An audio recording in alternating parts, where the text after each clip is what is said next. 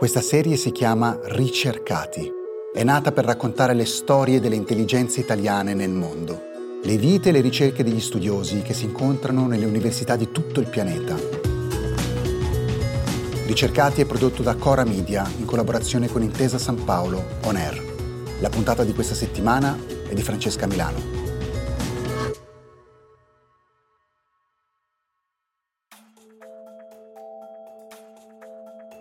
A volte quelli che ci sembrano ostacoli si rivelano poi delle grandissime fortune. Succede spesso nella vita di tutti i giorni e chi non si ferma davanti a questi ostacoli e trova un modo per andare avanti scopre percorsi straordinari e a volte inimmaginabili. È successo a Eleonora Comeo, che oggi ha 31 anni e che fin da piccola ha sempre avuto la passione per gli animali e sognava di fare la veterinaria. Ma non ha passato il test di accesso all'università e così ha dovuto ripiegare su un'altra facoltà e ha scoperto la bellezza della chimica. Eleonora viene dalla provincia di Arezzo, ha 31 anni, però oggi vive nel Regno Unito e si occupa di ricerca in ambito chimico-farmaceutico. Eleonora, però raccontaci che cosa volevi fare da bambina.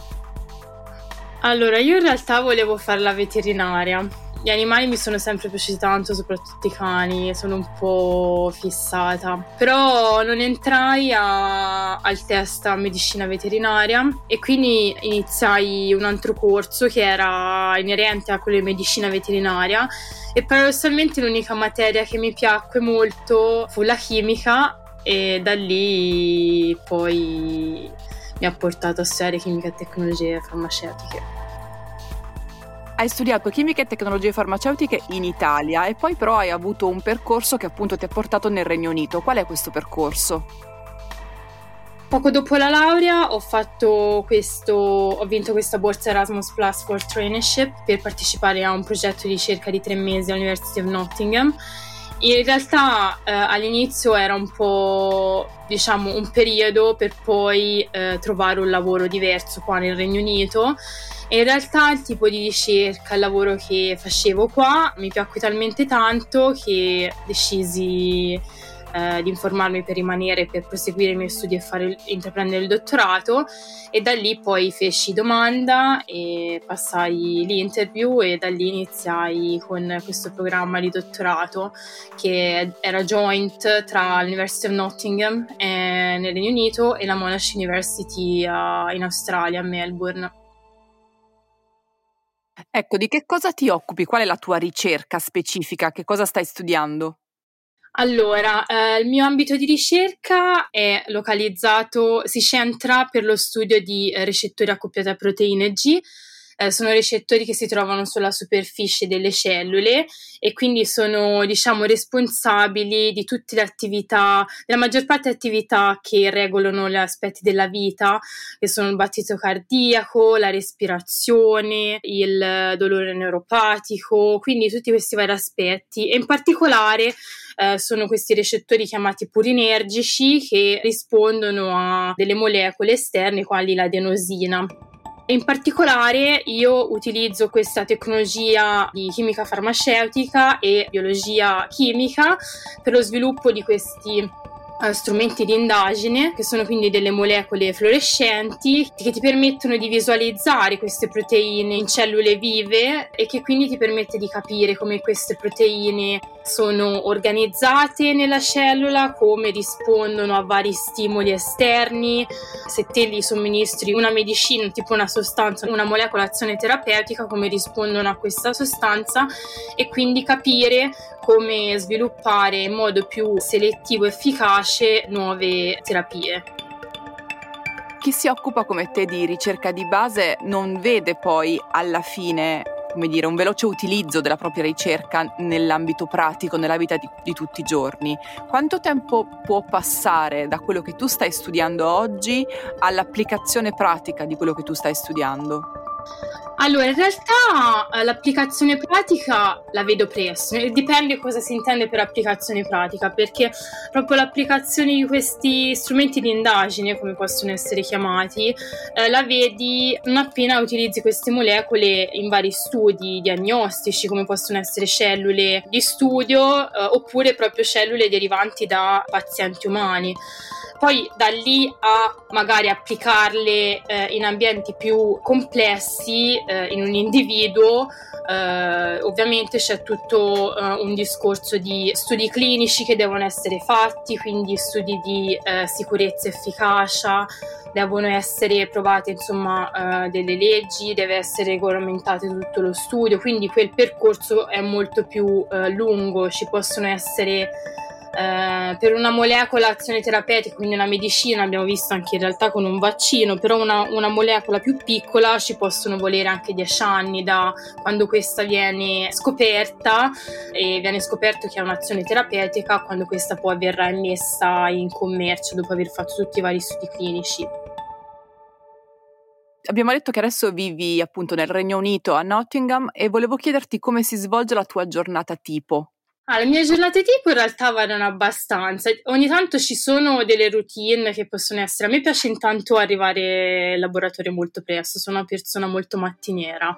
Arrivo intorno alle sei e mezzo, sette e magari controllo le mail, rispondo e poi vado subito in laboratorio e se ho delle cose da fare tipo eh, laboratorio chimico, quindi iniziare a, come dico io, mettersi una reazione che eh, sono alla base per la costruzione di queste molecole, pensa tipo delle Lego, no? che metto lì e le assemblo.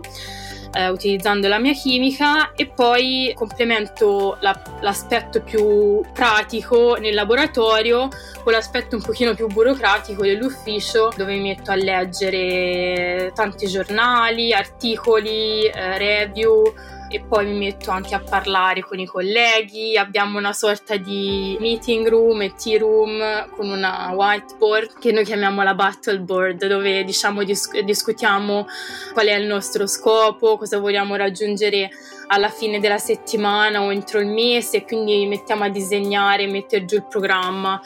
E quindi questo più o meno è la mia giornata tipo.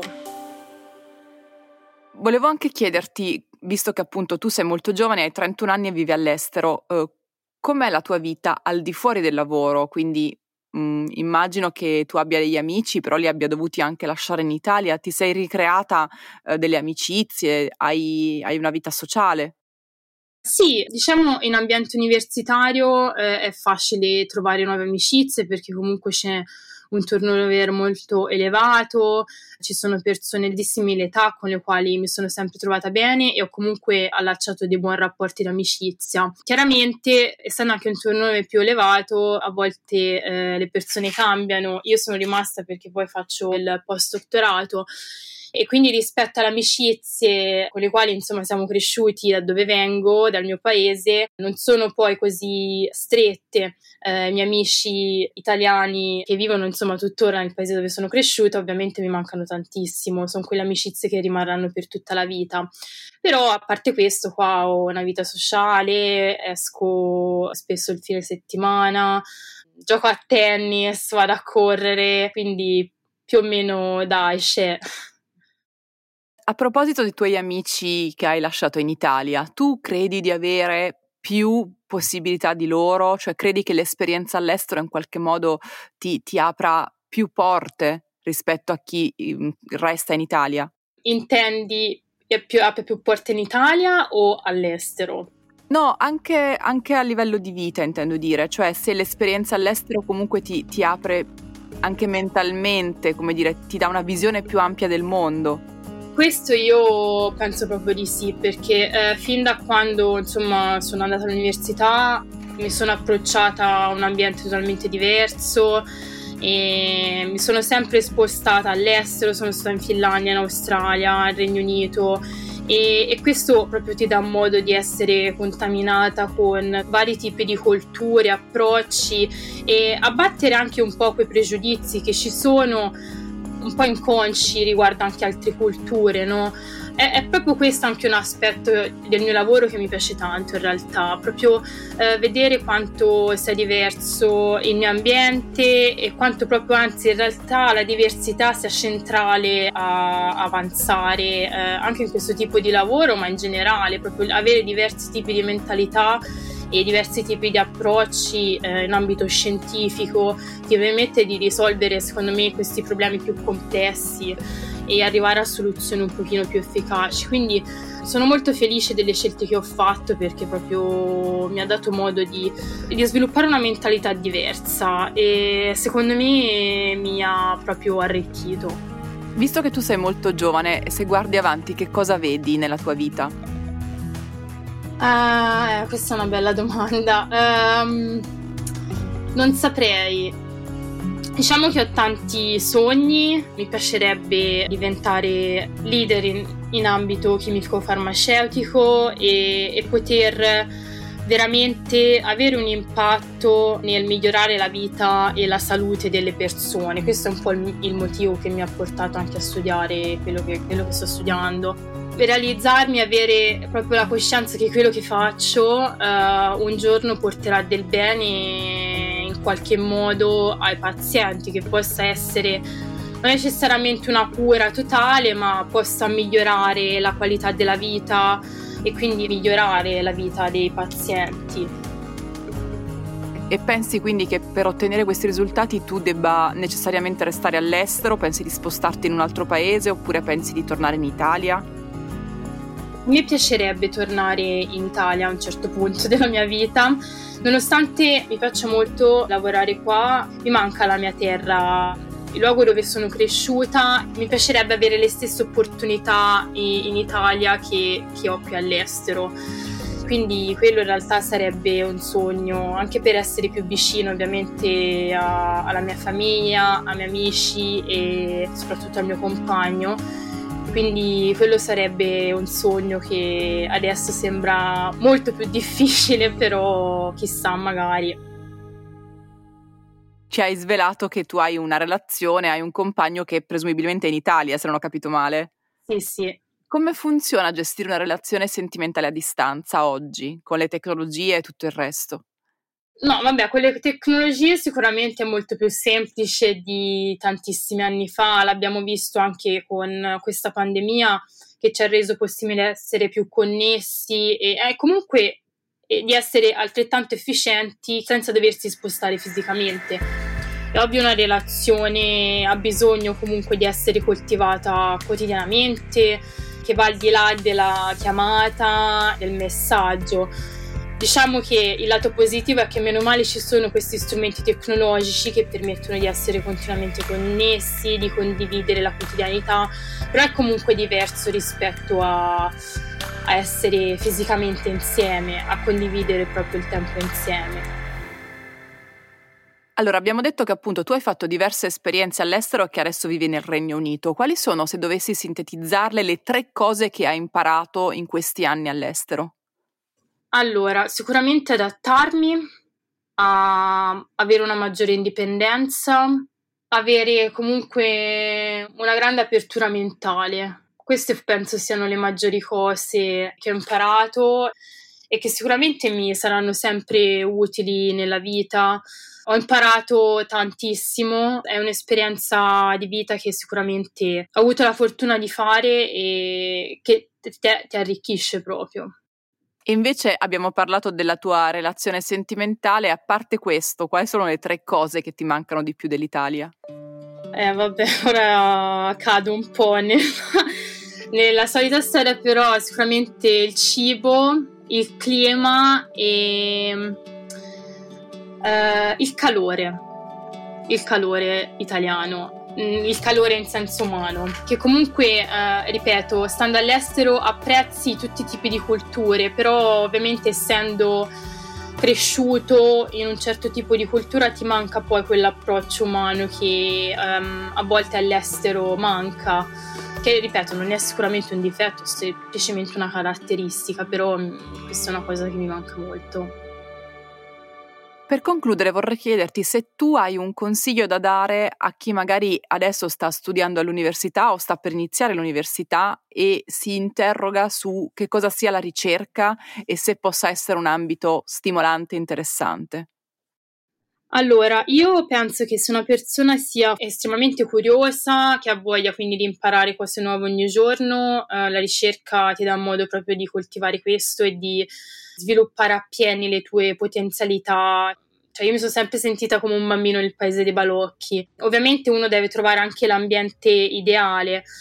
Io consiglierei di buttarsi, non aver timore eh, soprattutto di sbagliare, anche di fare le scelte che magari possono sembrare sbagliate, alla fine non si sa finché non si provano, soprattutto quando uno entra e esce dall'università che comunque ha un'età che con- ti consente di prendere una decisione, però avere la stessa libertà di tornare indietro sui propri passi e provare diverse cose. Secondo me ci sono grandissime opportunità in ambito di ricerca eh, sotto tutti i tipi di ricerca, non puramente chimico-farmaceutica, materie di, inerenti allo STEM, ma anche più umanistiche, per avanzare la nostra cultura e il nostro benessere. Quindi io direi di buttarsi e, e mettersi in gioco. Grazie mille ad Eleonora Comeo per questa chiacchierata e per essere stata con noi nel podcast Ricercati. Grazie a te Francesca, è stato un piacere, grazie. Ricercati, storie dei cervelli italiani nel mondo è un podcast di Silvia Bencivelli, Mario Calabresi, Paolo Giordano, Cesare Martinetti e Francesca Milano. Prodotto da Cora Media e realizzato in collaborazione con Intesa San Paolo On Air. La cura editoriale è di Francesca Milano. Il coordinamento è di Cesare Martinetti. La producer è Monica De Benedictis. Il sound designer è Emanuele Moscatelli.